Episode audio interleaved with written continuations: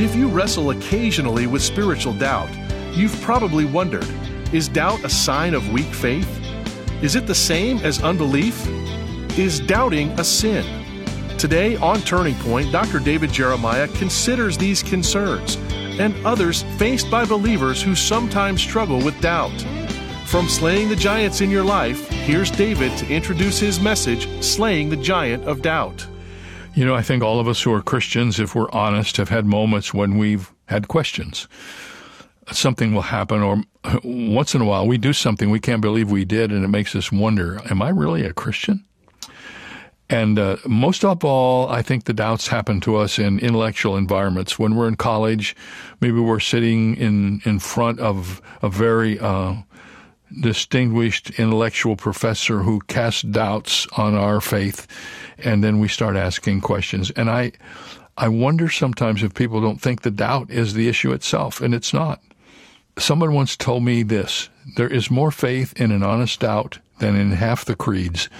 And I think there's truth in that. When we doubt, it's because it's so important to us. And maybe you struggle with doubt. Uh, if you did, you've come to the right place because today we're going to talk about it. We're not going to hide anything. We're going to open the curtain and just talk about it out in the open. And uh, two days we'll spend on the subject of doubt. Uh, we're going to look at a very important passage in John chapter 20. You can find your place there. We'll get to this in just a moment. First, let me remind you that the resource for the month of February is the book that contains all of these studies we're talking about, Slaying the Giants in Your Life. All of the absolute message, everything that I'm talking about is in written form in the chapters of this book, and we want you to have it. We try to make it as easy as possible for you to get your copy. We can't just give it away. That would make it impossible for us to do this for very long. But we ask you to send a gift of any size to help us at Turning Point in whatever you have, whether you can send little or much, do the best you can. And during this month of February, which often is kind of a soft month for everybody, send your gift and say, Here, here's my acknowledgement that Turning Point has touched me, and I want to touch Turning Point with this gift. Now, please send me the book, and it'll be on its way to you. We have them in the warehouse. We're all ready to ship them any place uh, where the order comes from. Uh, we can't do anything about the slowness of the delivery sometimes, but if we get your request, we monitor it as soon as we get it, and we send it to you, and you'll have it before you know it. Please ask for the book when you send your gift today. All right. Here's part one of Slaying the Giant of Doubt. Although no one was near enough to hear it, it ultimately echoed around the world. None of the passengers in the DC 4 ever knew what happened. They all died instantly. That was February 15th in 1947 an Avianca airline flight bound for Quito, Ecuador, crashed clumsily into the 14,000 foot high towering peak of El Tablazo, not far from Bogota. And then it dropped a flaming mass of metal into a ravine far below. There was a young New Yorker by the name of Glenn Chambers who was on that plane. He was flying to Quito, Ecuador to fulfill a lifelong dream to be a missionary through the voice of the Andes. Before leaving the Miami airport earlier that day, Glenn Chambers wanted to write a note to his mother, so he grabbed the piece of paper that was available in the airport and wrote his mother a note. Unfortunately, the scrap of paper was once a printed piece of advertisement with the single word why printed across the face. Between the mailing and the delivery of that note, Chambers was killed, and when the letter did arrive with his notes on the front, beneath his writing, his mother saw that great big word, why. Of all the questions, it is the most searching the most tormenting. It is a graphic picture of the doubts that come to us when tragedy comes or when unexplained experiences and circumstances happen. And if we're honest, all of us have had doubts at one time or another. The Greek words in the New Testament that are translated by the word doubt primarily have behind them the meaning of uncertainty. In Webster's dictionary, the word doubt is defined like this uncertainty of mind, unsettled opinion or belief, lack of conviction. Doubt is not the opposite of faith. Oftentimes, it is the opportunity of faith. It stands at the edge of past understandings and longs for more truth. It should not surprise us to discover that in the Bible there were many people who doubted. If you read through the Psalms or you examine the lives of men like Job or Solomon, particularly as he wrote the book of Ecclesiastes, or even in the reading of the Psalms of David, you find out that great men and women often went through times of doubt. When you come to the New Testament, one of the most prominent characters at the beginning of the New Testament scripture is a man by the name of John the Baptist. And John the Baptist was a man who, on one occasion, expressed a very serious doubt. He sent two messengers to Jesus to ask him this question, recorded in Matthew 11 3. He said, Are you the coming one, or do we look for another? In other words, Jesus, are you the Messiah, or should I keep looking? At first blush, that doesn't sound like that's much of a deal. I mean, why would that matter? What is the importance of that question? The importance of the question is wrapped up in the fact of the identity of John the Baptist. Jesus said of John the Baptist that he was the greatest of all of the men born to women. Think of it for a moment. Jesus said this man, who was the greatest man born of women, and he's doubting the Messiah. And when you put that together with the fact that just a few days before this, John had been involved in the baptism of Jesus and in Matthew 3:17 while he was baptizing the Lord Jesus God Almighty spoke from heaven and said this is my beloved son in whom I am well pleased and yet here's John saying Lord, are you the one, or should we keep waiting for somebody else? Doubts are normal experiences, even for great Christians. And I like to say that especially because we have so many young people, because I remember as I was growing up, going through my teenage years, there were times when I struggled a lot with the doubts of my faith. I think that's especially true for those of us who grow up in Christian homes. Sometimes we wonder if we're truly Christians or if we're just conditioned to be who we are. And so we wrestle with these questions. And if we're not careful, we begin to think that maybe our doubts are a, some sort of a sickness or maybe it's sin. I want to tell you that doubting is not sin. Some of the greatest people who ever lived, some of the great people of the Bible, were people who experienced serious doubts. And I'm convinced that God respects the probing questions of His children. That He delights when we don't just take things on the surface, but when we go beyond the surface to find the answers that are available. So then, doubt is the act of questioning, it is uncertainty, it is the humility of a mind asking questions and seeking real solutions. And there is a difference between doubt and unbelief. Perhaps it's best summarized this way Doubt asks the sincere questions Unbelief won't hear the answers. So if you struggle sometimes with questions about your faith or about your life as a Christian, let me just encourage you to relax a little bit and understand that we all go through periods of doubt. And in order to illustrate the principles of doubt, I would like to turn your attention to the 20th chapter of John's Gospel, where we have the record of a doubter. In fact, with tongue in cheek, without doubt, he is the greatest doubter in the Bible. His name is Thomas. He's one of the Lord's disciples. His name appears in the scriptures oftentimes with another name attached to it. Have you ever seen it in the scriptures? Thomas Didymus. A lot of people think that means Thomas the doubter. But the word Didymus is a word which means the twin. So Thomas was a twin. I don't know anything about the other twin, but I know that Thomas was a twin. In fact, the word Didymus is a word that is translated sometimes in the English language. If you say the word ditto, that means double. And that comes from the word didymus, which means twin. But we also know that Thomas was a doubter. He had a lot of questions. He was a person who was very melancholy in his spirit. If he were living today, we would say he was a pessimist. You know what a pessimist is? A pessimist is someone who feels bad when he feels good because he's afraid he'll feel worse when he feels better. Do you ever know anybody like that? They feel bad when they feel good because they're afraid they're going to feel worse when they feel better.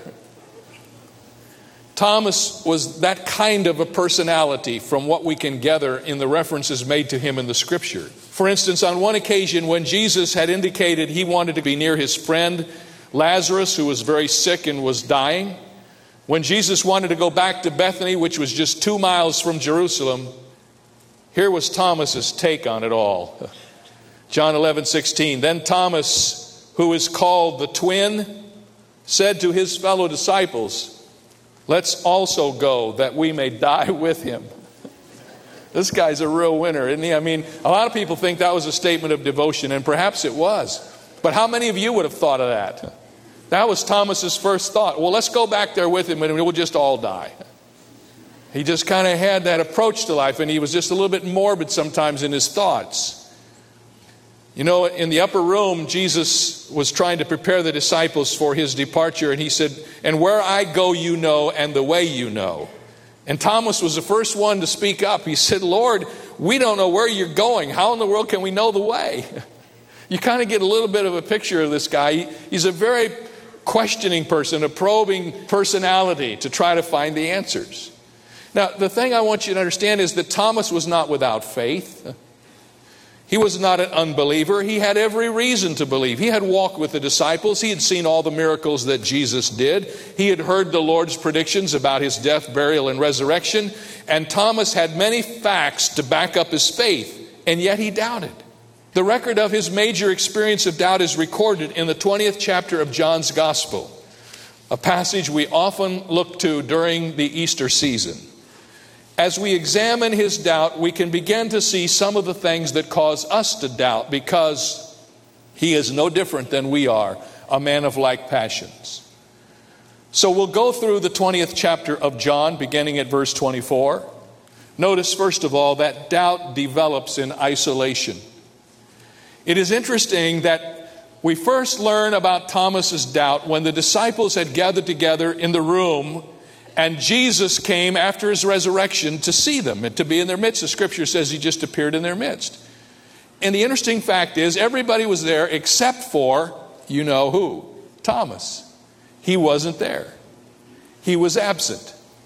Perhaps he was still trying to deal with his overwhelming sorrow and his response to what had happened.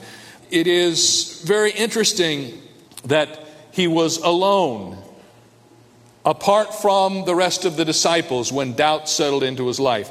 Now, let me just express something to you, and we'll come back to this in a few moments. Doubt flourishes in isolation. Doubt is a more difficult thing to deal with when it's surrounded by others who have strong belief. When we are isolated, when we're the only ones, if we can't find anyone else who believes as we believe about God, sometimes the doubts can come. If you go back to John the Baptist for a moment, it's interesting when John the Baptist sent his messengers up to Jesus to find out if he was the Messiah. Do you know where he was when he sent that message? Well, if you remember the story of John the Baptist, he was in trouble with Herod because he had made some denouncing remarks about Herod's marriage, and, and so he got thrown in prison. And when John began to doubt about the Messiah, he was in prison. He was isolated from the rest of his friends. He was in prison, left alone to think about you know what? Is this really Jesus or is this really the Messiah? Whenever we're struggling with doubt, it's always good to take our emotional temperature. Because sometimes doubt comes alongside in parallel with our mood swings. Sometimes when we're feeling discouraged or we've had a very difficult time or we're going through loneliness or fatigue or sickness, all of those things can begin to happen. One of my favorite sayings is that our souls and our bodies live so close together, they catch each other's diseases. And sometimes when we're not feeling good physically, some of those things can spill over into our lives spiritually. And this is often true. Doubt can flourish during times of isolation. C.S. Lewis, the great English writer, said that he struggled seriously with doubt when he would go on trips and find himself alone in hotel rooms, isolated from his family and from his friends. That's when he struggled most with his doubts. Next, I want you to notice as you read the scripture in John chapter 20 that doubt demands evidence. In verse 25, we read that he said, Unless I see in his hands the print of the nails and put my finger into the print of the nails, put my hand into his side, I will not believe. Now remember, this was the Thomas who had warned the other disciples not to go to Jerusalem. Remember, he said, Don't go down there because we'll all end up dying with Jesus. And now the worst has happened. Jesus has died. And Thomas isn't convinced that he's come back from the grave by any means. He's not convinced. And when he gets together finally with the disciples and they say, We saw the Lord, he's back from the grave, Thomas said, You know what? I don't know that I believe that. In fact, unless I can see it for myself, unless I can examine the evidence myself, I'm not going to believe.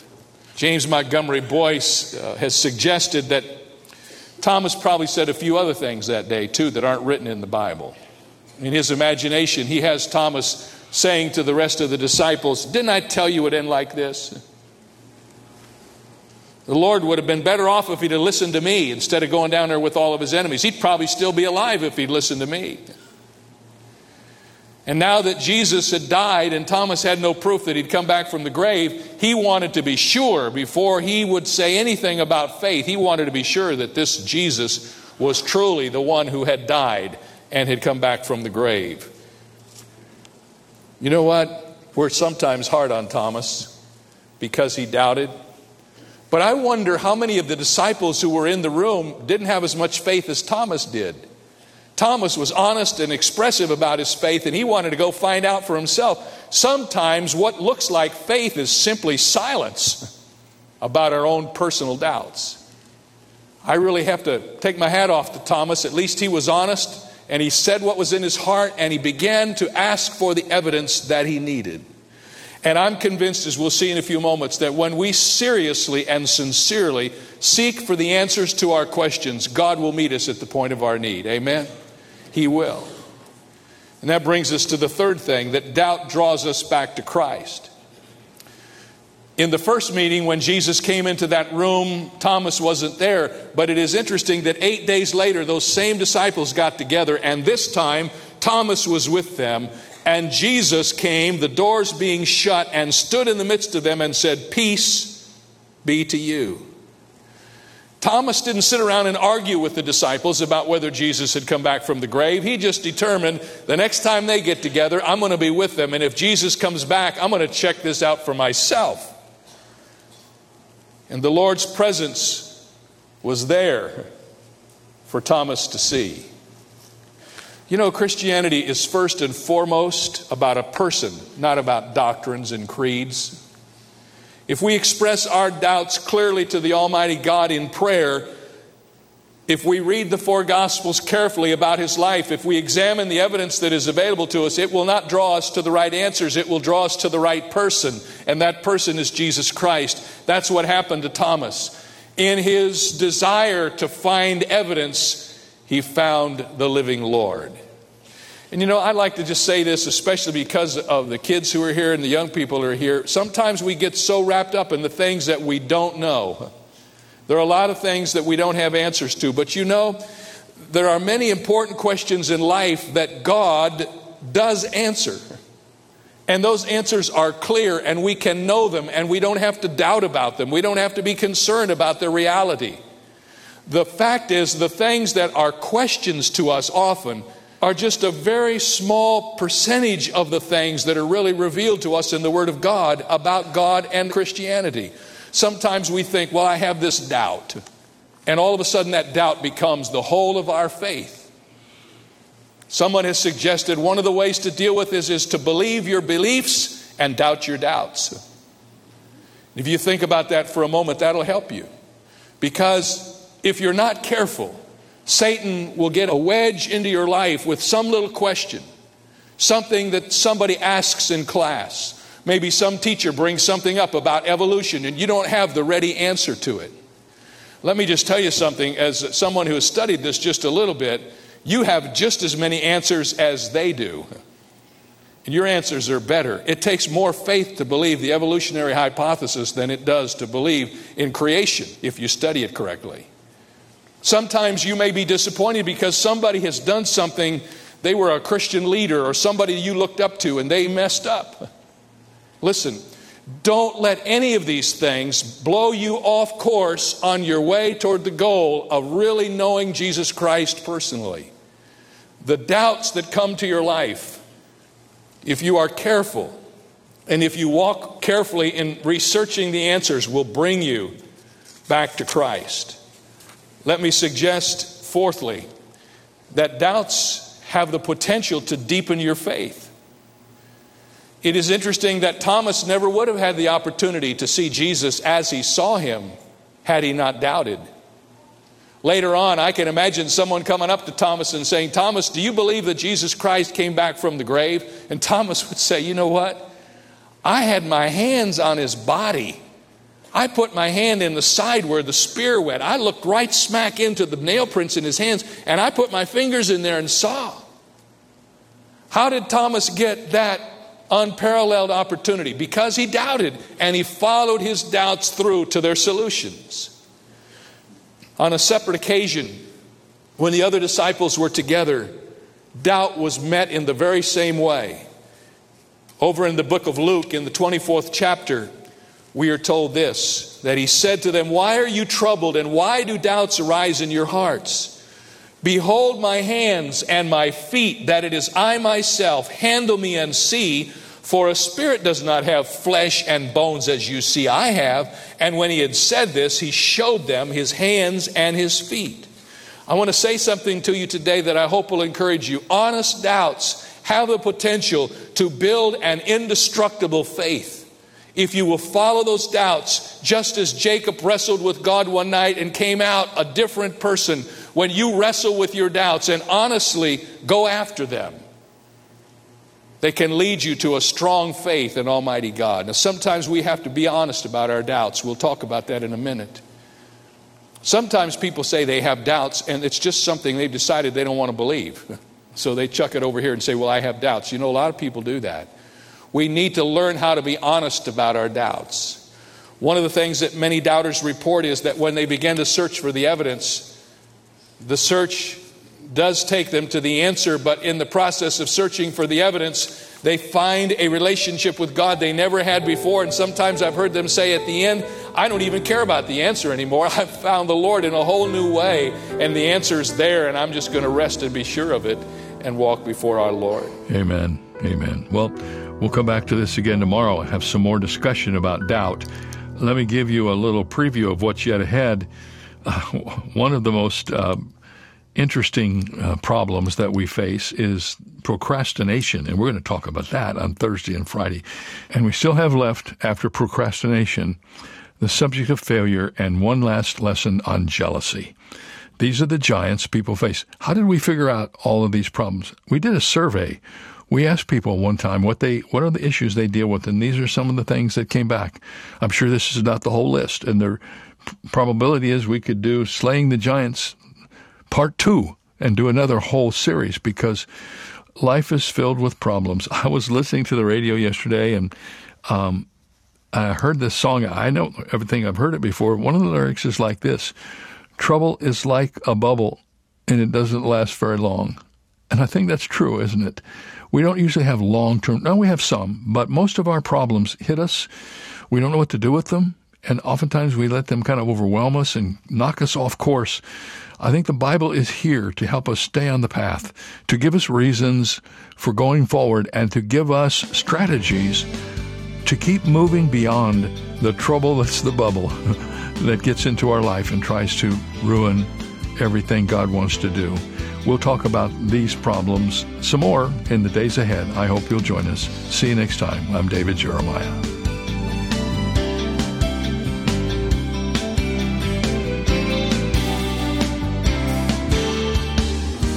For more information on Dr. Jeremiah's series, Slaying the Giants in Your Life, please visit our website. There you'll also find two free ways to help you stay connected our monthly magazine, Turning Points, and our daily email devotional.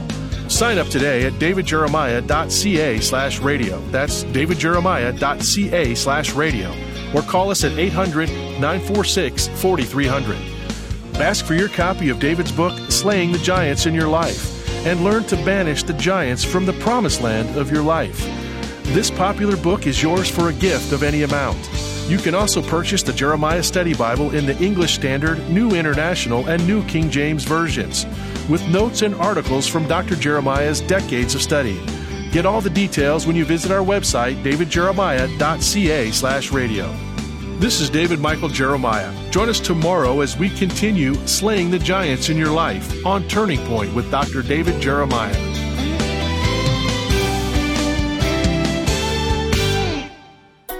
If you've been blessed by the ministry of Dr. David Jeremiah and Turning Point, we would love to offer you two free ways to stay connected. Sign up today at davidjeremiah.ca slash magazine for a subscription to our monthly Turning Points magazine. Each exclusive issue is filled with encouraging articles and daily devotionals to strengthen your spiritual walk. You can also sign up to receive our daily email devotional and be a part of our community of friends who receive daily encouragement delivered straight to their inbox from Dr. Jeremiah. Written in a thought provoking manner, this concise yet profound daily devotional delivers the refreshment and focus you need as you go about in today's world. You can join the more than 600,000 monthly subscribers who are building their faith each month through these free resources. Sign up today at davidjeremiah.ca. That's davidjeremiah.ca. If you're looking to enhance your personal or group Bible study, look no further than the Jeremiah Bible Study Series. In each volume, Dr. David Jeremiah helps you understand what the Bible says and how to apply it. Along the way, you will gain insights into the text, identify key themes, and be challenged to apply the truth found in Scripture to your life. Get your copy today. Learn more at davidjeremiah.ca slash study. That's davidjeremiah.ca slash study. The 18th century English poet Alexander Pope is the third most quoted writer in the famous Oxford Dictionary of Quotations. One of the best known quotes attributed to Alexander Pope is his observation on the difference between man and God. To err, Pope said, is human, to forgive is divine. Every human being knows it is natural to sin and make mistakes. And we all know it is not natural to forgive the sins and mistakes of others. The Apostle Peter illustrated this when he asked Jesus how many times he had to forgive others. Basically, Jesus suggested that if you're counting, you are not forgiving. This is David Jeremiah, encouraging you to get on the road to new life. Discover God's way to forgive on Route 66. Route 66, driving the word home. Log on to Route66Life.com. Start your journey home today.